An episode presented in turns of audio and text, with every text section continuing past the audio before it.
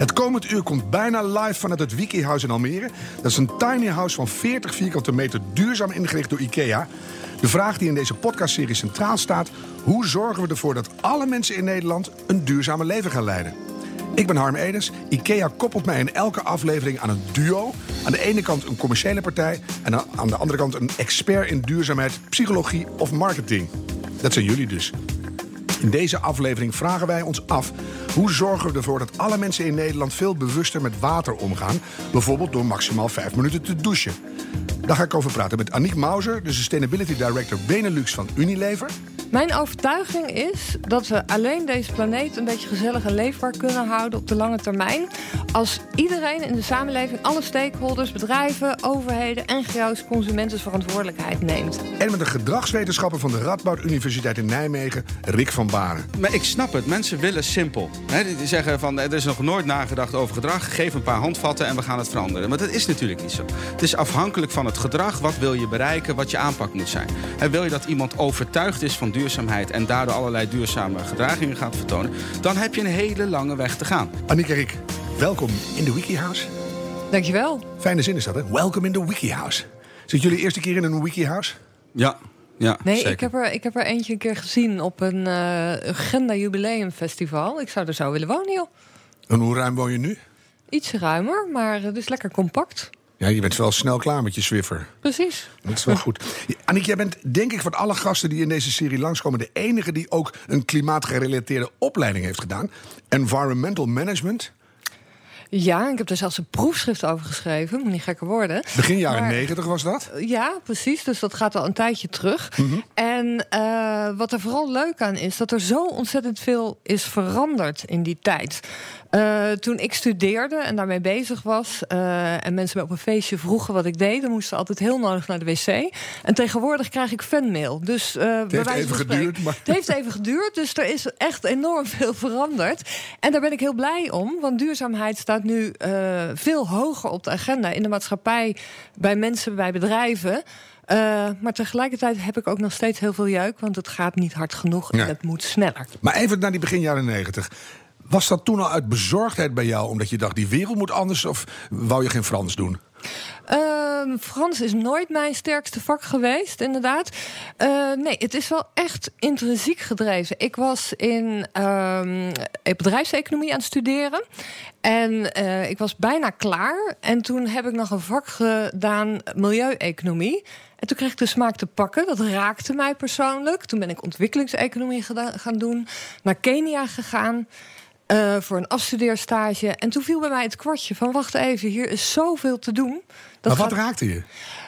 Um, de urgentie van het feit dat we maar één aarde hebben... en hoe het er nu aan toe gaat. En dat daar wat moet gebeuren. Dat, het anders moet, dat we anders met deze planeet om moeten gaan. Je hebt wel een zienerkwaliteit, hè? Zo, ja. Dat je dat toen al zag. Iedereen was toen nog alleen maar zo'n soort hedonistische sfeer, jaren negentig. Ja, Alles kon. Sommige mensen die. Uh, maar dus de, de story ja. of my life. Dat, uh, dat je altijd te vroeg bent, dus altijd maar aan de deur rammelen. die, die, laat ik even bij jou. Goed. Heeft die opleiding jou geholpen om te komen waar je nu bent? Um, ja, ik denk absoluut dat alles op zijn plaats is gevallen. Ik ben daarna uh, voor Unilever gaan werken. Uh, omdat ik eigenlijk tot de conclusie kwam. Ik dacht altijd, ik kom bij een NGO terecht of zo. Ik ook eigenlijk, uh, als je het zo ziet. Dan denk ja. je, het is geen voor de hand liggende stap. Maar ik realiseerde me van, wacht even. Als ik nou bij een heel groot bedrijf ga werken, ga werken... met hele grote wereldmarktaandelen...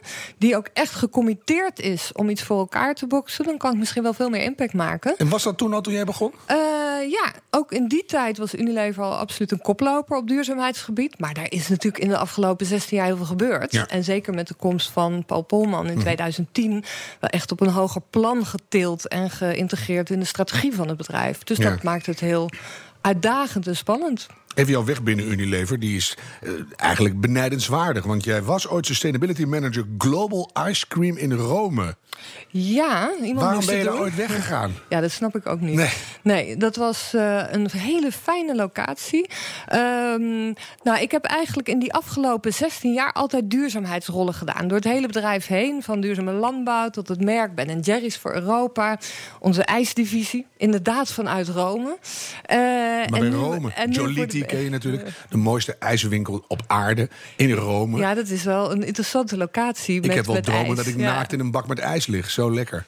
Die, uh, die heb ik ook vaak, ja. Zie je? Ja. ja dat is ons raakvlak dan weer. Maar dat, wat kan je als, als sustainability manager in de ijslijn veranderen? Heeft dat zoveel impact? Uh, ja, nou dat gaat van het, uh, de, de inkoop van de grondstoffen. Dus voor, voor ijs ging het bijvoorbeeld over alle ingrediënten voor Ben Jerry's Fair Trade maken.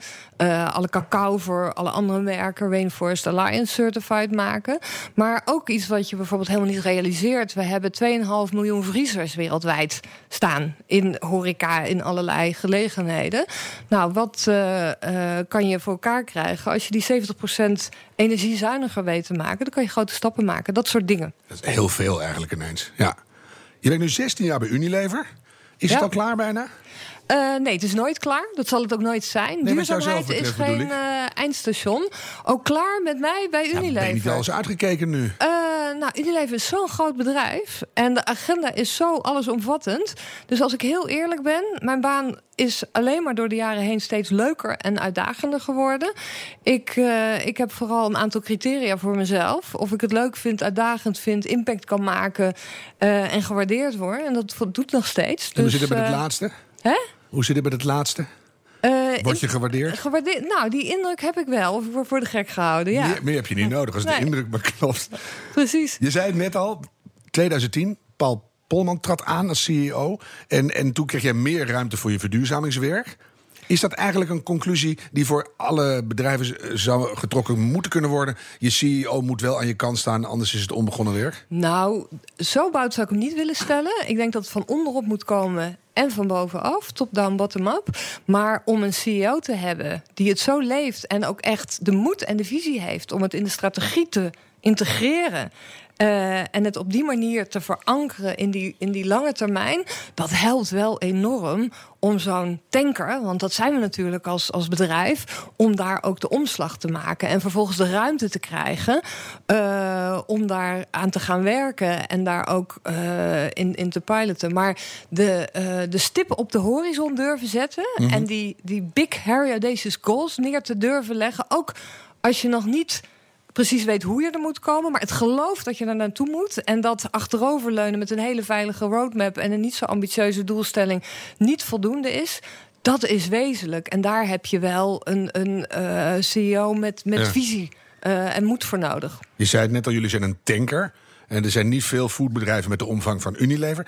Hoe, hoe moest jij bepalen hoe, hoe, waar die stippen kwamen? Hoe, hoe jij je werk ging doen? Want nou, je, je kon niet bij de buren kijken. Dat hebben we natuurlijk als een, als een team wereldwijd gedaan. En dat was eigenlijk in de tijd dat ik voor onze ijsdivisie in Rome werkte.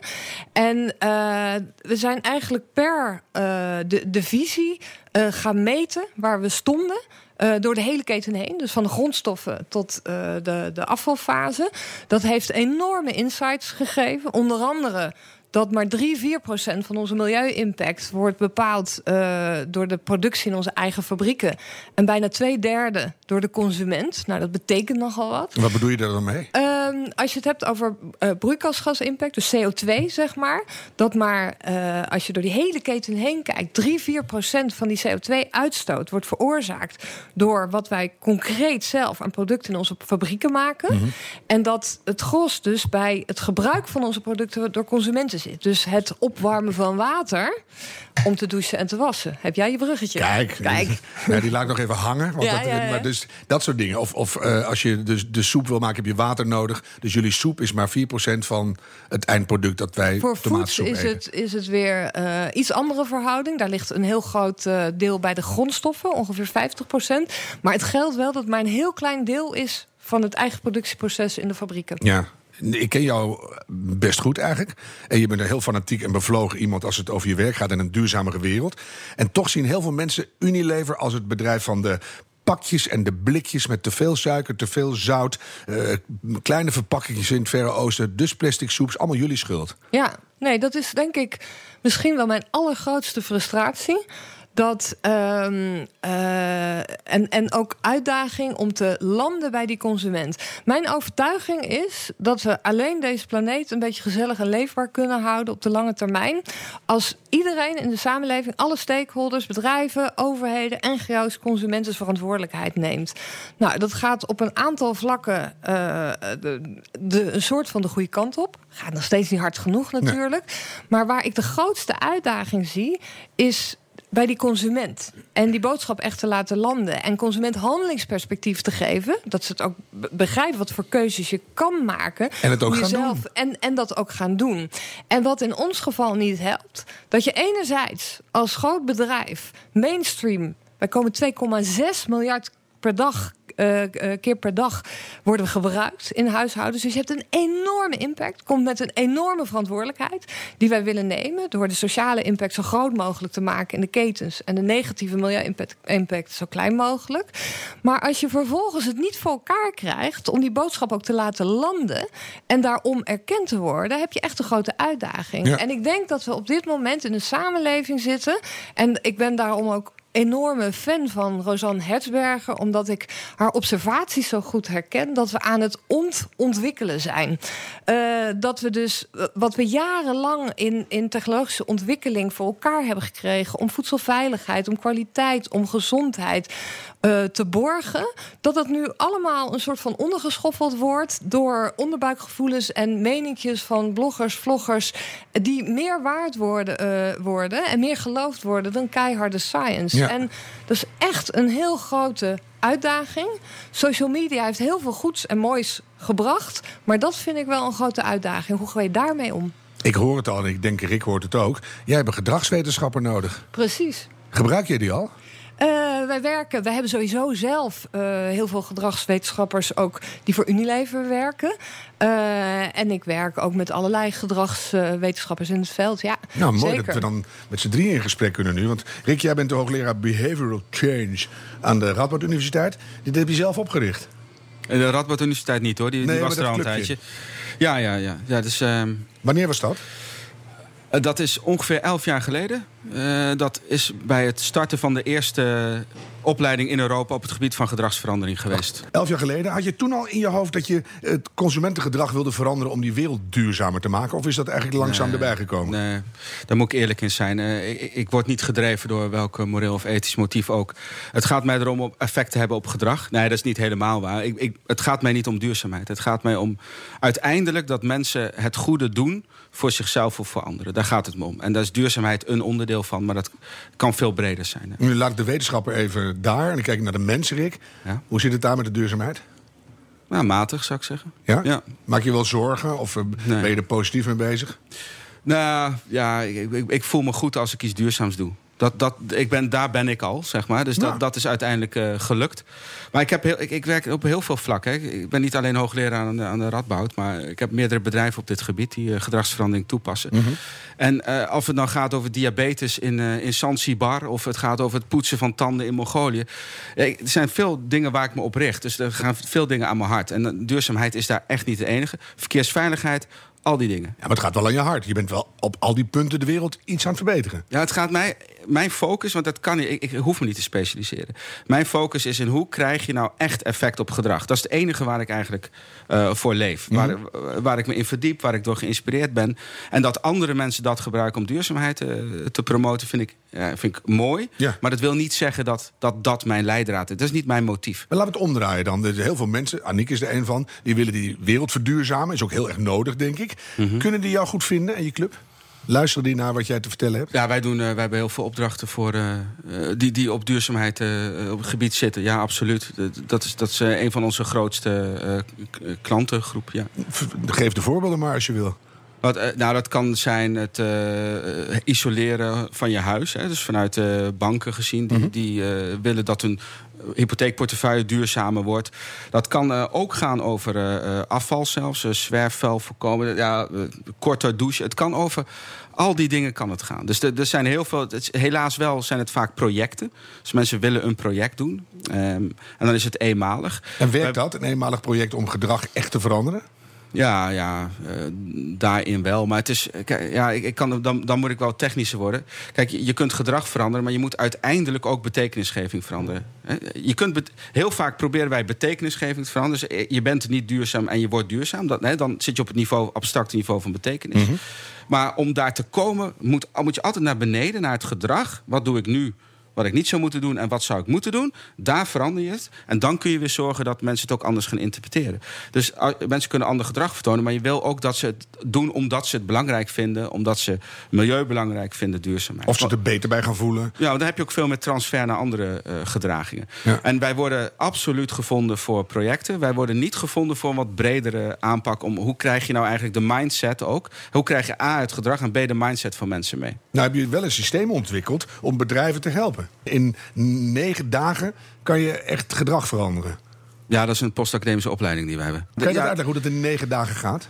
Ja, in, uh, in één minuut. Dat, dat is een heel goed plan. Nou, in feite, eh, kijk, de basis is om, te, om gedrag te, eh, te, veranderen, moet je het snappen. Je moet mhm. weten wat de motieven en weerstanden zijn van mensen om iets wel of niet te doen.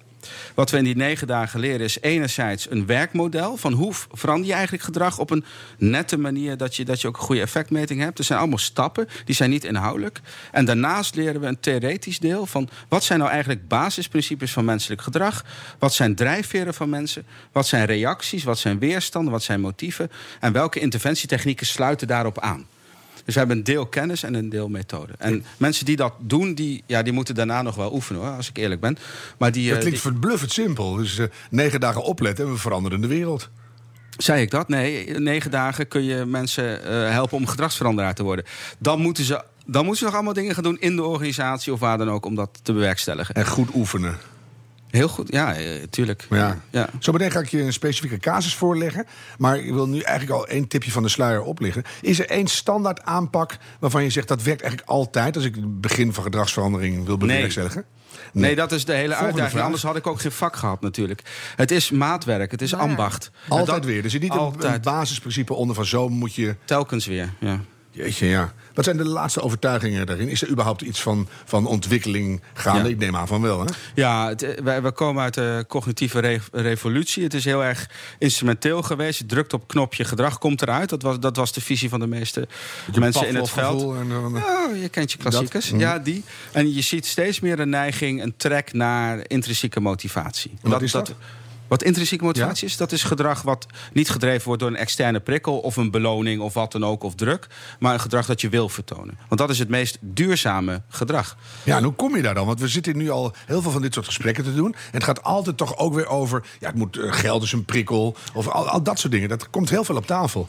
En dan schud jij je hoofd. Nou ja, Kijk, maar ik snap het. Mensen willen simpel. He, die zeggen van er is nog nooit nagedacht over gedrag. Geef een paar handvatten en we gaan het veranderen. Maar dat is natuurlijk niet zo. Het is afhankelijk van het gedrag. Wat wil je bereiken? Wat je aanpak moet zijn. He, wil je dat iemand overtuigd is van duurzaamheid en daardoor allerlei duurzame gedragingen gaat vertonen, dan heb je een hele lange weg te gaan. Wil jij specifiek gedrag kunnen tweaken, zeg maar, dat je dat in net iets korter doucht of wat ook, dan mhm. kan het een stuk simpeler. Dus afhankelijk van wat je wil, welk gedrag je wil, daar maakt de methode uit. Nou, misschien om daar even op in te gaan. Want jij vroeg net, is er nou een, uh, een allesomvattende methode die mhm. altijd werkt? Uh, wat onze ervaring is, wij hebben wereldwijd een, uh, een, een soort gedragsveranderingsmodelletje ontwikkeld. Wat absoluut geen rocket science is. Maar wel zich bewezen heeft om te werken van tandenpoets- of handenwascampagnes in, uh, in Afrika en, en Indonesië, India. Tot uh, waterspaardersprogramma hier in, in Nederland. En dat zijn eigenlijk vijf simpele stappen waarmee we uh, triggers, uh, barrières en, en motivatoren proberen in kaart te brengen. En de eerste is van zorg dat mensen echt begrijpen waar het over gaat. En zeker als je het over duurzaamheid hebt, dat is per definitie ontzettend complex. Ja. En uh, de meeste mensen, zelfs hoe meer ze denken te weten, blijkt in de praktijk dat ze eigenlijk best heel weinig weten. Klok en klepel en dergelijke. Ja, Dus je moet zorgen dat mensen echt die causale verbanden begrijpen waar het over gaat vervolgens moet je zorgen dat je mensen het echt makkelijk maakt. Uh, dat het uh, bijvoorbeeld op ooghoogte in het schap uh, te vinden is, dat de informatie klopt. je moet het dus echt op een goede manier kunnen aanbieden. Ehm, dan moet je het aantrekkelijk maken. Uh, en, en gelukkig zitten we daar ook uh, steeds meer. Dat, dat duurzaamheid ook hip en cool wordt. In plaats van in dat geitenwolle sokken uh, circuit. Waar het vroeger helaas nog wel eens ja. soms, zat. Soms beter is ook gewoon. precies. Is ook fijn. Het moet iets opbrengen voor mensen zelf. Mm -hmm. What's in it for me? En dat kan ofwel uh, emotie zijn. En dat is dat intrinsieke. Maar het kan ook gewoon uh, uh, zijn dat het handiger is. Of dat je een lagere energierekening ja, hebt. toch weer goedkoper. Een beetje en dat geld toch weer. Uiteindelijk moet het in je dagelijkse gewoonte, in je way of living. En dat heeft vooral lengte en tijd nodig. Ja. En dat vereist dus een lange adem. En dat is voor bedrijven best een lastige. Omdat marketeers zijn natuurlijk altijd een beetje op die korte termijn gericht. Een campagne en hup door. Klaar. En dit gaat echt over herhalen en lengte. Langjarig erin rammen. Luister even naar het volgende. Man. Woman. Cat. Dog. Dog. Bound chicka wow wow.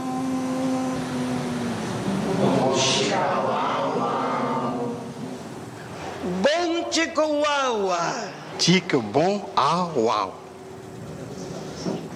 We've improved all the fragrances. New Axe now with added. Een hele bekende wereldwijde Axe-reclame. Axe, hoe, hoe ze het Ja, ja, uitspreken. ja, dat is van ons, ja. Ken jij? Ik kijk geen tv, sorry. Helemaal nooit. Ook nee. Ja, dus, hoe is dat bewerkstelligd bij jou?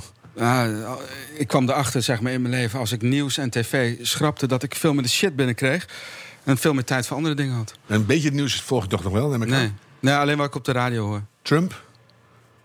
Wie is dat? Wie is dat? Nee, ja, nee. ja, vrienden zeggen wel wat. En je hoort, je hoort twee minuten tussen de, in de auto en de radio hoor je wat. Ja. Maar nee, ik, ik- daar mis ik niks aan. Nee, dit was een ex- ex-commercial. en ik was zo benieuwd eh, waarom die zo goed werkt. Maar dat, dat ga ik bij Rick niet krijgen. Dat maar laten we die oude ex nemen, die, waar ik wel fundamentele bezwaren tegen had. Staat er een lelijke jongen zich te overgieten met de ax. En dan komen er allemaal aantrekkelijke vrouwen aan rennen. Nou, wat daar wel interessant en grappig aan is, dat daar een, een behoorlijke interne omslag ook heeft plaatsgevonden.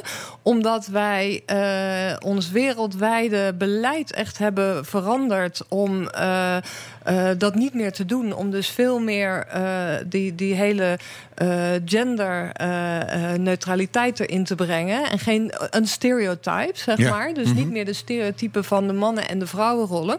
Dus de huidige ex-reclames eh, zijn, eh, zijn volledig gericht op juist dat iedereen uniek is in zichzelf. eh, en en eh, op die manier aantrekkelijk. Ja. Dus daar er is wel een, eh, een baanbrekende ommekeer. Vind ik ook wel een fijn hoor. Want dan stond ik in zo'n kleedkamer bij de sportschool. En dan kwam er weer die ontzettende vieze axlucht. En dan zei ik: Oké, we tellen even tot 4, 22, 23. Zie jij eh 4000 spannende vrouwen hier naar binnen rennen? Nee! Dus, en nou weggooien. En dan gooien ze het ook gewoon weg soms. Want het is echt best wel vies, ax. Maar als je ervan houdt. Ehm, Rick, kan, kan je, ik, gebruik jij ax? Nee. Nee, maar het is ook voor mannen, Harm. Ik ben een man. Ja. Maar dat- Is er geen ja, heb ik het- Nee. nee. Zie je? Dat is Nee, toch het een- is een is- mannenmerk. Ja.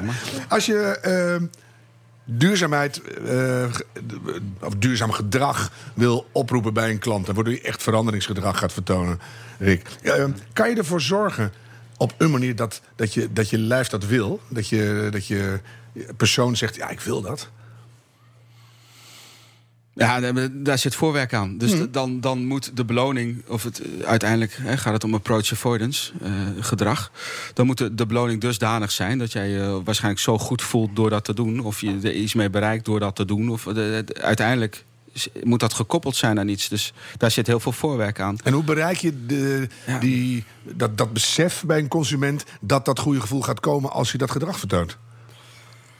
Ik, ik, dit, is, het is in feite niet zo simpel. Je hebt niet één duurzaamheidsgedrag. Dus hoe bereik je dat? Ja, dat, dat kan zijn. eh, er zijn meerdere routes naar. Je kunt, je kunt het heel simpel doen. Je kunt het gewoon afkopen, omkopen, betalen. Je kunt het koppelen aan. Hè, wat Axe doet, eigenlijk een soort promised land techniek. Dus eh, waar, waar gebruik je deo voor? Nou, dat kan, ook, dat kan in situaties zijn dat ik eh, een effect op het andere, ofwel hetzelfde geslacht wil hebben. En dat je daar het ultieme beeld van schetst. En dat geeft dan zo, dat, dat geeft zo'n beloningsprikkel, dat idee, dat mensen gedreven worden. Dat kan, je kunt het in betekenis of aan het zelfconcept koppelen. Dus eh, op het moment dat duurzaamheid in het zelfconcept zit van mensen, dan wil je consonant zijn. Hè? Anders krijg je cognitieve dissonantie. Dus dan heb, dan heb je de drang om te, te acteren in je belangrijke waarden. Eh, je, ja, je, je kunt met, eh, met de rollen werken, met verantwoordelijkheidsrollen. Er zijn, zijn, je kunt, het gedrag van andere mensen kan leidend zijn. Je hebt 100, 200 mogelijke eh, interventietechnieken die je zou kunnen inzetten. de beste voor gaan zoeken. Ja, ja, ik werk niet volgens, eh, in die zin niet volgens modellen. Ik werk wel met een, met een methodemodel. Maar voor, voor mij, ja, maar het, is, het is ook echt zeg maar mijn vak. Is, ik vind de, al, alle afwijkingen wil ik kunnen hebben. Dus, dus ik wil me niet vastleggen op drie, vier, vijf, zes technieken. Maar per situatie kijken wat er aan de hand is. Maar, dan ik, ga- snap- maar er is altijd die druk. Want daar loop Ja. ik altijd tegenaan. Van ja, leuk en aardig, maar wat moet ik nou doen? Ja, dat ga ik nu vragen. Wat moeten we nu doen? Want Unilever wil eh, van, van die early adopters, laten we maar- ze maar weer eens noemen, wil je naar die massa toe. Hoe krijg je nou die massa zover dat ze duurzame keuzes maken? Bijvoorbeeld in watergebruik, want daar gaan we zo eh, specifieker op in. Op een gegeven moment heb je een aantal mensen, bijvoorbeeld 20%. Krijg je dan, als je naar de 22, 23, 24% gaat, dan een tipping point effect dat de rest meegaat? Ja, uiteindelijk, eh, hoe meer het groeit, hoe meer je... Ja, je krijgt uiteindelijk wel een tipping point. eh, ja, ja ik, denk, ik denk dat wat ook wel belangrijk is geweest... in de afgelopen decennia rond duurzaamheid... is dat het, als ik in de begin jaren negentig ook keek... dat het toch wel veel, veel meer in de activistische hoek zat. Ja. Veel meer met het wijzende vingertje. Dus veel meer uit de milieuactivistenhoek. En, en heel veel mensen zich daar niet toe aangetrokken voelden. En los van de inhoud, hè, want dan krijg je een, een van die type weerstanden... dat zul je wel herkennen, is zo eh, reactance, opstandigheid. Dus dat je geen eens naar de boodschap luistert. Geen eens denkt, past dit bij me? Maar de bron is al vervelend. Ja. Ja, maar, en ik denk dat dat echt wel aan de hand is geweest. En dat daar een omslagpunt is ge- geweest. Dat het uiteindelijk vriendelijker, sympathieker is geworden. Nog steeds wel iets te veel wijzend vingertje in mijn eh, optiek. Waardoor mensen denken, ja, weet je wel, eh, ga jij je eigen feestje hebben. Ik, ik, ik doe mijn ding. Dus daar is nog wel iets in, in te behalen. Want, en dat vind ik een heel mooi menselijk proces. Op het moment dat jij iets doet waar je denkt van dat is moreel goed... dan ga je dat eigenlijk ook impliciet en expliciet roepen. Mhm. Dus de mensen die duurzaamheid promoten... hebben vaak wel iets van, ja, want dit hoort toch en dat is normaal en dat is goed. En Kijk hey, weet je wel, we redden de aarde. Ja, en da, dat, dat is mooi enerzijds. De passie is mooi, de inspiratie is mooi. Alleen aan de andere kant moet je uitkijken dat dat mensen niet afstoot. Kan je een voorbeeld geven van iets wat de massa wel aanspreekt? Waar de afzender sympathiek is, waar niet een soort kijk mij eens iets goeds doen bij zit. Wat dan ook echt werkt? Ja, ik vond een. eh, dan, dan moet ik denken aan. Een, ik weet niet of dat antwoord op je vraag is, maar dat maakt ook eigenlijk helemaal niet uit natuurlijk. Eh, dat nu- is een campagne. extra benieuwd nu. Dat is een, campagne in, eh, in Texas. Dat is een, een van de best werkende campagnes ooit. Om ehm, te zorgen dat mensen geen afval uit het raam gooien. Dan zou je zeggen: wie doet dat nou? Nou, rij in Amerika, afval uit het raam. Hier ook. Ja. Hoe vaak ik niet achter scholieren aanrij van... ging daar iets over een heg? Ja, nou, Dus, dat soort ja, dingen. Dat doe ik dan toch. Heel irritant, maar ik doe het wel. Dat, dat soort dingen. En dan wordt van alles geprobeerd. Hè. Je kan 2000 euro boete of dollar boete. Allemaal campagnes, het hoort niet, het mag niet, bla bla bla. In Texas hebben ze op een gegeven moment hebben ze gezocht naar... hoe kunnen we dat, dat schoonhouden van die highways... hoe kunnen we dat koppelen aan iets heel moois, iets heel waardevols. Daar dachten ze, wat is nou het sterkste in Texas? Texaanse trots. En in Texas heb je een, een uitspraak: don't mess with Texas. Hey, als je ruzie met ons krijgt, we maken je af. Ze hebben die don't mess with Texas hebben ze gekoppeld aan het schoonhouden van de highways. Ja. Dat doen ze al volgens mij sinds begin jaren tachtig. Met, met bekende Texanen, Willie Nelson, wie dan ook. Hele tijd campagnes erop: don't mess with Texas. Hey, keep our highways clean. En dat heeft eh, ja, uit mijn hoofd, ik ben geen Wikipedia, ongeveer 70, 80 procent reductie in eh zwerfvuil daar langs die wegen geleid. Ook ten opzichte van andere staten, ten opzichte van voor en na. En dat, dan denk ik, dat is zo'n mooi voorbeeld dat je via iemands trots, via iemands identiteit het gedrag kan koppelen. Ja, dus, ook, en met iets moois bestaan. Als dat een antwoord was op je vraag. Ja, op een manier wel. Maar toch ook langjarig inzetten en ook weer local heroes gebruiken om de, om de message through te ja, krijgen. je- dus, dus, eh, uiteindelijk zoveel campagnes hebben alles wel geprobeerd volgens Ja. mij. En het, het werkt allemaal omdat het lekker landt. In deze podcast gaan we het hebben over, eh, over jullie en ik, Unilever. Die willen de impact van het gebruik van hun producten verlagen wereldwijd. Dat, dat, daar zijn jullie eh, heel breed mee bezig. En daarmee ook het consumentengedrag verbeteren. En dan willen we het eigenlijk specifiek even hebben over watergebruik. En Nederland gebruikt bijna, weet je hoeveel liter water per jaar? Eh, nee, ik weet wel hoeveel eh, liter warm eh, water wij per douchebeurt gebruiken. Oh ja, dat is ook heel veel. 21? Nee, wij douchen gemiddeld eh 9 minuten. Ja. En dan gebruiken we 8 liter per keer. Dus twee Oh, dat is veel minder dan ik dacht, maar het is wel veel, ja. Nee, maar we gebruiken 50.000 liter water per jaar. En de top drie is douchen, naar de wc gaan en de wasmachine Waarom wijs aanzetten. je dan naar mij trouwens? Ja, ik deed zo een en om, om en om. Ga je veel naar de wc en- valt het mee? En wat, wat vooral belangrijk is, hè, want de impact van eh, watergebruik in Nederland gaat vooral om warm watergebruik en de energie die nodig is om, om het op te warmen. Dus met name het douchen en de Want wasmachine. water valt best veel uit de lucht. In waterschaarse gebieden is het natuurlijk een ander verhaal. Dus het, het eh, warm watergebruik met douchen en wassen, dat is ook als wij naar onze keten kijken, wereldwijd, is dat eh twee derde van, eh, van die impact van onze producten. En dat zit vooral in dat opwarmen van water. Ja, het is ontzettend veel. Ik ga jou zo meteen vragen, Rick, wa- wat jij vindt dat Unilever het beste zou kunnen doen om daarmee bezig te zijn. Maar ik wil eerst van jou even weten, eh, eh, twee derde van die footprint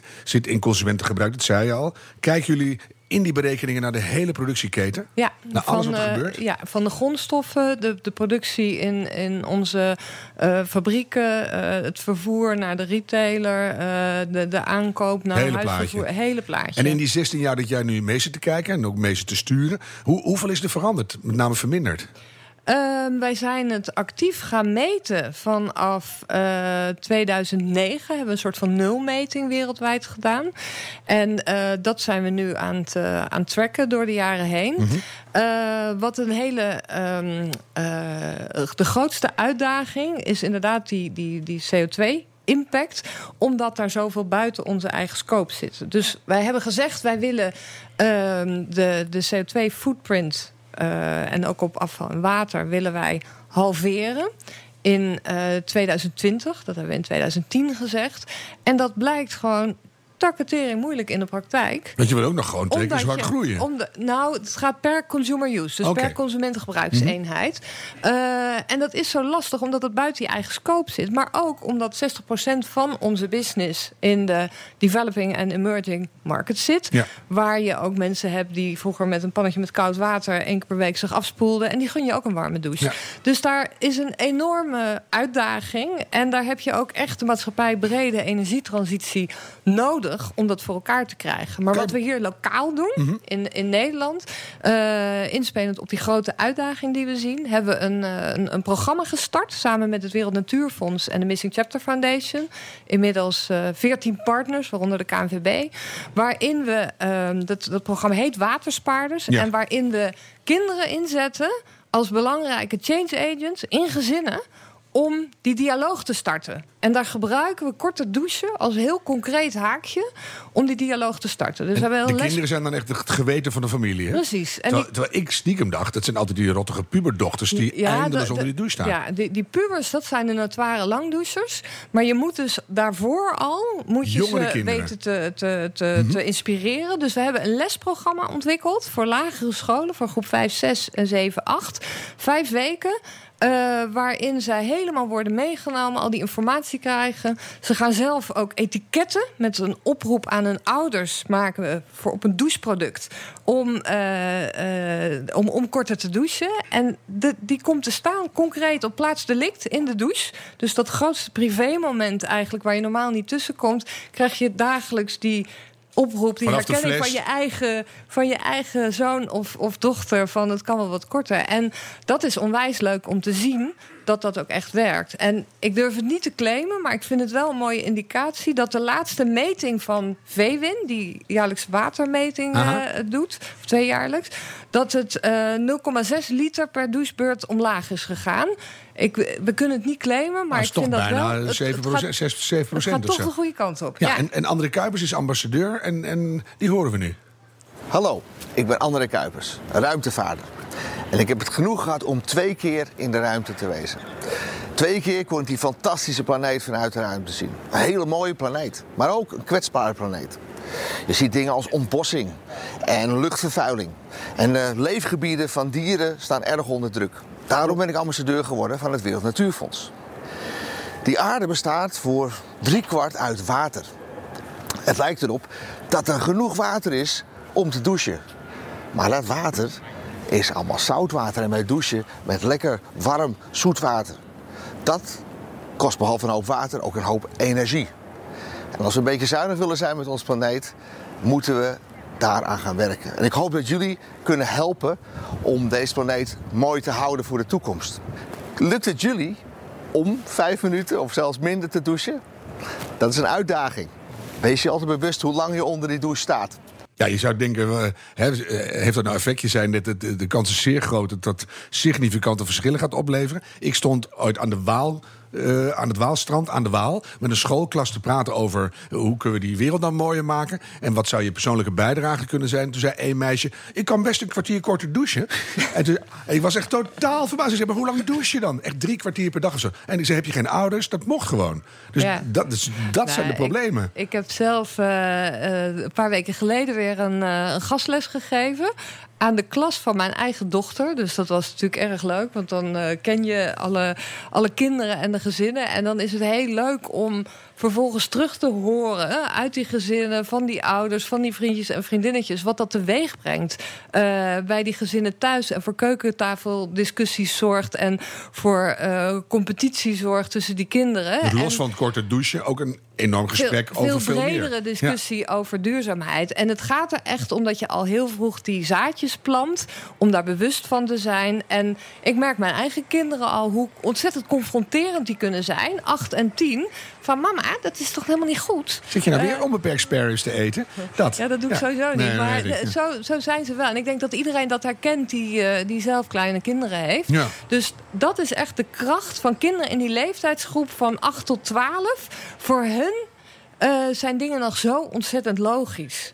En plant dat er nu maar in, dan blijven ze daar de rest van hun leven kritisch op. Want zij zijn wel de toekomst. Dat is ook zo. Ik kijk even naar Rick. Is dit een goede manier om, om dat soort gedrag te veranderen? Het werkt, zeg je, toch? Dus Ja. ja, ja natuurlijk, ja, als je de kinderen kan indoctrineren, daar ben ik ook erg voor. Dat, dat, tuurlijk, daar moet, je- dit, die moet je het belang het van...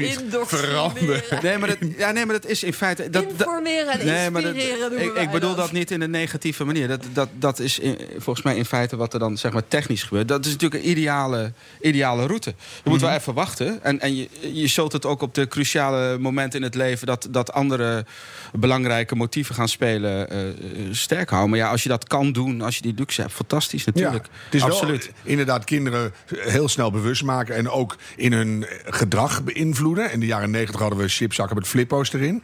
En eh, toen zeiden ze allemaal, we moeten die, we moeten die. Is dat, is dat de beste manier om, om het via kinderen te doen, die veranderingen? Nee, ik ben het helemaal mee eens. Ik bedoel, oh, oh, wat, je, wat, je, wat je daar eh zaait, dat, dat is dat, het gevoel voor het milieu, überhaupt over duurzaamheid nadenken. Dat moet ergens komen. Ergens, en, en dat is heel mooi als daar emotie bij zit en als daar spanning bij zit en als dat leuk is en als, eh, als je daarover in gesprek gaat, dat het, dat het geïnternaliseerd wordt in dat, in dat zelfbeeld van het kind. Ja, dat Ja. is dus super. En wat misschien nog wel het mooiste is wat wij terugkrijgen van eh, docenten die het programma doen. Het mooiste compliment en ik denk ook het meest impactvolle. Dat zij vertelden dat eh, kinderen door die positieve ervaring te hebben. dat zij wel degelijk echt een verschil kunnen maken. als ze maar de juiste middelen krijgen en de juiste informatie. Dat het zo belangrijk is in hun persoonlijke ontwikkeling. om dus te realiseren: wacht even, hoe jong ik ook ben en ik ben, maar ik, ik kan echt een verschil maken. Ja. Je hebt langer nagedacht over kinderen en verandering. Heb jij nog tips voor Unilever? Hoe kunnen ze nog meer water besparen... en, en eigenlijk nog sneller verduurzamen... door andersoortige dingen te implementeren? Ja, eh, uit, eh, je hebt een paar dingen. Je, je kunt het uitbreiden, zeg maar. Het is, natuurlijk, het, het is redelijk intensief. En ik denk ook dat, dat het intensief moet in het begin. Dat, dat denk ik ook zeker. Je hebt meerdere. Je kunt. eh, ja, ik moet zelf denken aan een project, een, eh, een stage die, die eh, bij ons geweest is, eh, bij Milieus met Milieu Centraal samen. Om te zorgen dat mensen maximaal vijf minuten gingen douchen. Ja. En dat was een experiment. experiment. En Enerzijds werd er gekeken met financiële motivatie. hè. Je bespaart zoveel euro, maar dat stelt natuurlijk echt geen, geen hol voor. Maar dan Nou, je kan werd er- 200 euro per jaar besparen. Ja, hè? Als je van vier 9 cent naar per 5 douchebeurt of minuten. zo. Een groot gezin hebt misschien. Vier, Ja, nou, maar nee, vier maar- man, ja. 9 naar 5 minuten, 200 euro per jaar. Nee, precies. Maar in ieder geval Ja, dat is wel geld. Ja. Rekenen dat dan in dat lesprogramma door in pretparkkaartjes. Want dan gaat het leven Of bij die ijsjes. kinderen. Ja. Ja. Ben Jerry ijsjes. Moet Ah, wel een beetje dat- commercieel blijven dat- denken, dat, Annick. dat, dat, dat ligt weer wat gevoeliger. Ja, nou, je, je hebt in de literatuur op duurzaamheid heb je eigenlijk twee stromingen. Hè. Of je moet voordeel aan zitten of het moet uit milieuwaarde. Dat is altijd wel een strijd wat dat wordt. Dus hier zijn twee, eh, twee tegen elkaar getest. Zo bij, bij 100 mensen is, ehm, is la- langs gegaan van willen jullie meedoen aan een, een onderzoek rond te douchen. Eerst normaal douchen, een week lang gewoon normaal. Wat, wat is de normale tijd? En vervolgens eh, opgedeeld in een groep die eh, financieel gemotiveerd werd... en een groep die milieu gemotiveerd werd. Maar dan wel in een bepaalde soort funnel, in een soort trechter. Dus dat je... ehm, eh, voorbeelden van anderen hebt. Dat je jezelf overtuigt, wat ook een belangrijk eh, element is. Dus waarom zou ik korte douchen? Dat je eraan committeert, dat je ook uitspreekt, dat ga ik doen. We hadden daar ook een, eh, een metertje dat, dat aangaf wanneer de vijf minuten... of ja, een metertje die... die eh, die, die, dus, die ging meten van hoe, ja, hoe lang staan ze te douchen. Dus dat je ook objectieve data hebt. Ja. En er was een heel, heel programma, zeg maar, een heel boekje... wat je als gezin invulde. Van zo gaan we, hier vinden we het belangrijk voor. Deze waarde levert het ons op. We gaan het op die en die manier doen. En, eh, en daaraan gecommitteerd. En dan zie je dat ja, het financiële voordeel, eh, dat deed niks. En eh, je zag een significante reductie bij de milieuwaarde. Het is altijd zo met waarde, of heel vaak zo met waarde... dat je wel, het helpt om die met psychologische technieken vast te gaan zetten. Dus wat ik zeg, zelfovertuiging. Ik ga, hè, dat je sowieso die waarde activeert. Hoe ga ik die toepassen en dat je eraan committeert. Dus daar zit een soort... Je, je kunt het verscherpen, als Ja. het ware. Iets van herkenning bij Aniek? Ehm, nou, wij hebben zelf, eh, dat is wel leuk dat je dit vertelt. Wij hebben zelf geprobeerd te koppelen aan het lesprogramma ook eh, loggers bij gezinnen thuis in, douche, in de douche te kunnen plaatsen. Voor en na het programma. Dat was onze ervaring toen dat dat een, eh, een stap te ver ging. Dus ik ben heel geïnteresseerd om de uitkomsten van jullie onderzoek eh, eh, te, te, te zien. Ja, en dat ook dat mee, mee te kunnen nemen. Hoe we weer een stap verder kunnen gaan daarin. Klein dwangmiddel, na vijf minuten gewoon een heel kort elektrisch schokje door de douche staan. Oh, die, die had ik nog niet gehoord. Eén ik heb wel de reminder. campings waar na drie minuten de douche gewoon ophoudt. Vind En dan moet je vijf minuten staan kleumen. Dus dan hou je vanzelf wel op. Met of zonder shampoo in het haar. Maar eh, die, die ken ik nog niet, nee. Ik zag wel een laatste foto. Iemand liet dat zien. Dat na zoveel tijd douchen kwamen er allemaal punten uit. Allemaal zo. Dus, ja, nee, echt serieus. Ja, dat was een vrij, vrij drastische oplossing. Ja. Maar dan word je er feitelijk uitgeduwd. SM Club Rita. Ja, Nou, dat is ja, een- ja. Ik heb daar een keer iets van een YouTube-filmpje van gezien. Ja, dat zal het zijn geweest. Maar, maar het, was, eh, het waren ongevaarlijke punten, toch? Ja, een beetje ja, opblaasdingen. Ja, precies. Mag ik hopen. Ja. Nou, is dit allemaal de consumentengedrag veranderen? Ja. Je kan ook zeggen de producent moet veranderen. Jullie Ja. kunnen andere producten op de markt Ja, brengen. Dat doe je al met wasmiddelen geconcentreerd, zodat je minder hoeft te vervoeren. Wat, wat doen Wasmiddelen die op lage temperatuur schoon was. eh, En zetten eh, mensen de wasmiddelen dan ook echt lager? Of denken ze dan Eh, toch stiekem... Nou, ook daar hebben niet? wij van onze gedragsveranderingsspecialisten ook dat we experimenten doen met hoe kan je eh, via de design bijvoorbeeld van de dop op de fles gaan nutchen, dat soort dingen. Dus daar zijn we ook constant mee bezig. En hoe kan ga dat dan? Via voor de dop? elkaar, eh, nou, de dop in de vorm van een, eh, een knop die je omdraait, waar je dus die, die op 30 graden probeert in, in mee te nemen. Dus dat is ook hoe, hoe we daar mee, mee bezig zijn. Ehm, maar dat is een, eh, een, een constante uitdaging. Maar producten, eh, bijvoorbeeld eh leave-on conditioners. Dus de conditioners die je in je haar doet nadat je de douche hebt verlaten. Niet hoeft uit te spoelen. Nou, dat scheelt wel water. Ja. Droog shampoos waarmee je een dagje haarwassen kan uitstellen. Je kijkt er Ja, meteen een beetje is vies zo'n mee. vies product uit de jaren zeventig. Ja, dat zullen dus van die heb je- kansarme vrouwen zonder de nee, dan heb, shampoo. je, dan heb jij nooit de, de, de, Nee. tegen- de, de tegenwoordige moderne producten geprobeerd. Nee. Want dat heeft niks met, met, met Ja, vies dat is gewoon dat is mijn maken. jeugd. Dat zaadje is in Ja, mijn jeugd ja, geplant. ja, dat Dus tijd voor andere zaadjes. Ja, eh. maar dus maar er is maar, zo, er is maar zoveel. Hè, je kan met productinnovatie kan je van alles doen, eh, de andere formats en dergelijke.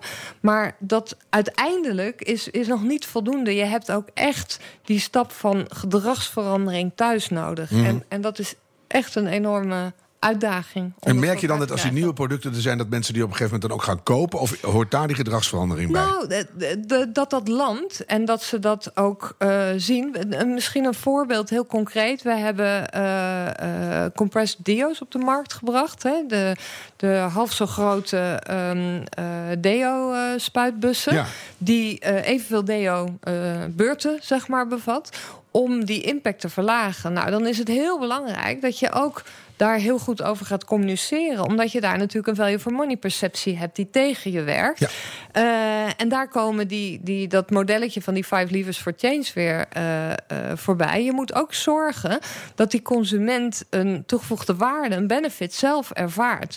En daar heel hard op gaan communiceren. En hoe doet hij dat dan in dit geval? In dit geval, het kan in de handtas mee. Ja, dingen. echt waar. Je tilt minder. Dus nou ja, dat, dat soort dingen. Maar je moet dus constant kijken. je wat wordt zit uitgelachen voor- door Rick. Nee, ja, ja, Ik kan in de handtas. Ik- Gewoon Hij- de hij- hij lacht associatie. om jou, hè? De associatie die je hebt, een extra handtas voor de deo. Sorry. Ja, dat, vond, ik, krijg- dat ja, vond ik gewoon leuk. Die krijg je gewoon. Zo'n hele grote bus. En dan die droogshampoo er nog in. Nou, dan, eh, ja. nou, nou vind jij dat belangrijk. En we, eh, we- we willen allemaal een betere wereld. Hoe krijg je dat binnen de tanker van Unilever nou op alle lagen doorgevoerd? Dat iedereen zegt van, goed idee en dat gaan we doen. Doordat het, eh, eh, dit, dit, dit hangt gelukkig niet van mij af. Dit is gewoon onderdeel van onze strategie van duurzame groei. Dus dit is echt verankerd in onze doelstelling, in onze processen en systemen... waarop we jaarlijks verantwoording afleggen, eh, meten waar we staan, bijstellen, stakeholders bij betrekken. Dus dat is echt verankerd. Waar vanuit mijn werkveld in, in de Benelux-organisatie zit vooral de grootste uitdaging. Hoe vertalen we het naar de consument? Hoe laten we landen wat we doen, dat dat een duurzamere keuze is? En hoe gaan we dat gedrag van consumenten zelf aanpakken? Want daar, daar zie ik de grootste uitdaging. Wat, wat je binnen RD en sourcing kan doen, is hartstikke lastig en moeilijk. Maar daar gaan we echt de goede kant op. En dat, dat, dat, loopt. Maar het is die laatste stap. En daar hou ik me mee bezig. Ja. En tegen zijn streep na 16 jaar nu even. Hoeveel is het verbeterd? Ehm, 16 jaar, dan zitten we in. eh, nou, dan, dan, dan moeten we wel Nee, bijna. nee, terug. Van, jij werkte 16 jaar. Oh, van- Dus van heb je enorm uitgesloofd. En nu? Ehm, nou, daar is heel veel veranderd. Het is sowieso in de maatschappij en binnen Unilever. Eh, eh, echt geïntegreerd, staat bovenaan de agenda. Het zit verankerd in onze Maar strategie. Vroeger moest ik echt aan de deur rammelen, zeg maar, te leuren en sleuren om dingen op de agenda te krijgen. En, en nu ben ik, sta ik zeg maar midden in het bedrijf, leg ik de, eh, de, de, de bruggen, de opportunities, de risico's, adviseer ik, hou ik spiegels voor, sla ik mensen even om de oren, zeg maar, als het Maar, niet. Mm. maar die geloof ik wel. Ja. Maar van die 2,6 miljard gebruiksmomenten op een dag. Hoe- hoeveel zijn er dan van duurzaam te noemen? Ehm, nou, steeds meer. Ik weet niet of we het op die manier eh, meten. Maar waar het over gaat, dat het in al onze producten en al die gebruiksmomenten wordt verankerd. Dat het gaat over het product waar eh, duurzaam gedeelde grondstoffen in gebruikt worden. Met verpakkingsformats die continu verbeteren. eh, met minder materiaal, recyclebare, herbruikbare Anti-plastic soepverpakkingjes. et, et cetera. Ja. Dat je daar constant de lat hoger blijft leggen, de commitments neerlegt om er naartoe te werken. Dat het land bij die consumenten, dat ze zelf hun gedrag gaan aanpassen. En daar hebben we. Eh, een, een 60 concrete commitments, wat ook op onze website terug te, leven, te lezen is, wat we gewoon jaarlijks trekken en, en volgen en, en bijhouden. Maar het stijgt. Absoluut, het gaat, gaat de goede, het- ja, het gaat de goede kant op, maar er zijn ook hele grote uitdagingen. En vooral op CO2. En dat is een maatschappijbrede enorme Ja. uitdaging. Maar nog heel even de politiek aanstippen. Wat, wat heb je van Den Haag nodig? Waar lobbyen jullie voor? Ehm, consistent lange termijn beleid, waar je als bedrijven eh, ook echt op kan eh, bouwen en op kan anticiperen. Een bodem erin leggen, dus bepaalde onzin gewoon eh, verbieden. Ehm, dat soort zaken. Dus echt langjarigheid van beleid. Je Ja. hoort, hem, je hoort hem vaker, maar hij is heel erg nodig. Hè? Rick, wat zie jij als rol voor de overheid? Ik denk een leidende rol in het, eh, ro- rond het hele imago-betekeniswerk. Ik denk het in het, in het promoten van het duurzaamheidsdenken. Als En onze premier dat nou ook eens uit ging stralen, dan zou het wat worden. ja, en het zijn natuurlijk wel ministeries, mee bezig. Maar ik denk dat je dat wat integraler kan doen. Dat je integraler eh, met bedrijven kan nadenken. Dus los van de gragen, je moet en-en doen. En, en, hoe bereik je die consument daarna dan? Want dan gaat, gaat Den Haag het doen samen met de bedrijven. Gaan we allemaal heel duurzaam worden. En hoe gaat die consument dan op een gegeven moment zeggen... hé, hey, dat gaat over mij, ik ga dat nu doen, morgen. Ja, ik denk dat, dat je toch beide nodig hebt. Dus je, je blijft doorgaan. Wat, wat, wat natuurlijk heel veel gebeurt, is, is duurzaam gedrag stimuleren. Het gaat, er zijn talloze, talloze voorbeelden, talloze successen. Dus dat moet gewoon doorgaan. Ik, ik mis alleen het algemene. Hè, dat, er, dat er goed wordt, nagedacht van hoe stimuleer die duurzaamheid vanuit eh, imago, vanuit daarbij willen horen. Dat het voor jou een belangrijke waarde wordt. Dus meer op het algemene niveau. Ik, ik vind het jammer dat het, dat het nog, st- dus wat ik zeg, te vaak met het wijzende vingertje is. En als je daar een slag kan slaan, als je daar met z'n allen over nadenkt. En niet alleen van, vanuit je eigen moraliteit. Van, dit hoort toch, maar nadenkt van wel- welke boodschap. Ja, het is zelfs als die doodmes with Texas eigenlijk. Welke boodschap gaat deze mensen nou raken? Maar no- noem eens een klein voorbeeldje waar jij aan zou denken. Wat zouden we kunnen doen? In de vorm van een campagne bijvoorbeeld? Ja, ik, ik denk je op allerlei. Je hebt, je, je hebt gedragsexperimenten nodig. Je hebt eh, natuurlijk allerlei acties, eh, eh, marketing nodig. Al die, al die dingen. Je hebt, ik, ik zou denken dat je wel een grootschaligere campagne zou kunnen doen. Ja, ik denk, dat, ik denk dat er heel veel thema's zijn waar campagnes nu over zijn waar het eigenlijk niet nodig voor is. Maar dat dit nou wel weer een mooie zou zijn. En ook nationwide, Ja, don't mess with the Netherlands. Maar dan iets wat we begrijpen. Ja, Ik zie, ik of- zie ja. een Arjan Lubach filmpje voorbij komen. Ja, een hele rare ook. Iets met ponies. Maar dat is misschien goed. Ik denk dat Den Haag ook luistert. We hebben een grote, brede campagne nodig. Dat het beter is en fijner en mooier om mee te werken aan een, aan een nieuwe wereld. Ja, nou, wat ik dus eigenlijk zeg, is dat je dat niet al even invult. Dus dat je juist na, echt gaat nadenken met de mensen die, hè, die, die, die daar. eh, Met jou over- bijvoorbeeld? Nou, dat hoeft helemaal niet. Maar in ieder geval mensen die niet denken vanuit de eigen moraliteit, maar denken alleen maar wat raakt. Wat is de snelste route naar, naar positiviteit? Dat, je het, hè, dat mensen dat als een positief begrip ervaren. En niet alleen positief, maar ook iets wat bij hen zelf past. Annick, mag ik één eh, tip van jou voor iedereen, voor mezelf, voor de luisteraars? Van wat kan je vanaf nu, streep morgen, duurzamer doen in je leven? Ehm, verzin bij elke vervoersbeweging die je op het punt staat te gaan maken, of die je plant te maken, drie goede redenen waarom je in godsnaam in die auto moet stappen. En als je er niet drie kan verzinnen, doe het dan niet. Neem dan de fiets, de OV, reis niet, doe een videocall of wat dan ook. Ik heb zelf eh, de afgelopen twee dagen geheel tegen mijn eh, gewoonte in twee keer voor een zakelijke afspraak in de auto gezeten, omdat ik het tijdtechnisch gezien niet redde. Terwijl ik eigenlijk alles met het OV doe. Wat ook eh, tot gevolg heeft dat ik me daar heel erg eh, eigenlijk niet lekker bij voelde. Van gadverdamme, zit ik in een vieze auto. Maar vervolgens kijk ik einde dag, wat heb ik bewogen? Daar heb je zo'n leuke app voor. En dan kom ik niet boven de kilometer. Terwijl ik normaal alles met het OV doe en 7 kilometer loop. Nou, als dat dan die what's in it for me... Hè, die, die, die benefit persoonlijk is, hou dat dus in je achterhoofd. En als je nou een videocall doet van onder de douche, mag je dan iets langer douchen? Eh nou, nee, slecht idee. Mag niet. Rick, een tip. Wat gaan we morgen anders doen? Een persoonlijke tip was het, hè? Ja. ja ik douche altijd koud. Eh, dat vind ik fijn. Het enige wat ik doe, is om dat lekker te maken... is eerst heel even warm. Dus ik, Oh, ga- ja. ik stap er niet koud in. Eerst even heel... Ja, maar dat, dan, dat doe ik niet zeg maar om het te kastijden. Ik heb daar een beeld bij. En dat beeld wil ik dan... Ik, ik zie frisheid voor me. Zeg maar, ik denk, ik, ga, ik, ik word wakker... En ik voel die kou, die is, dat is niet vervelend. Dat is pure frisheid die in mijn lijf gaat. Zo overtuig ik mezelf.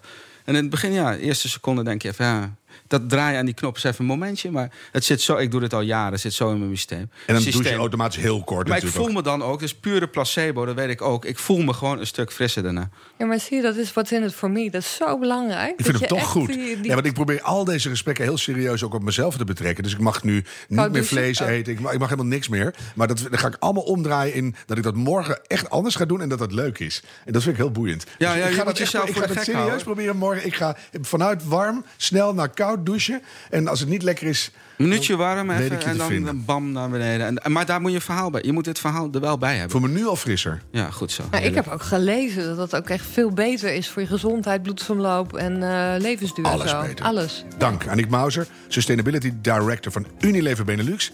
en hoogleraar Behavioral Change aan de Radboud Universiteit, Rick van Baren. Fijn dat je luisterde vanuit het Wikihouse in Almere. Het is heel klein hier, maar heel gezellig.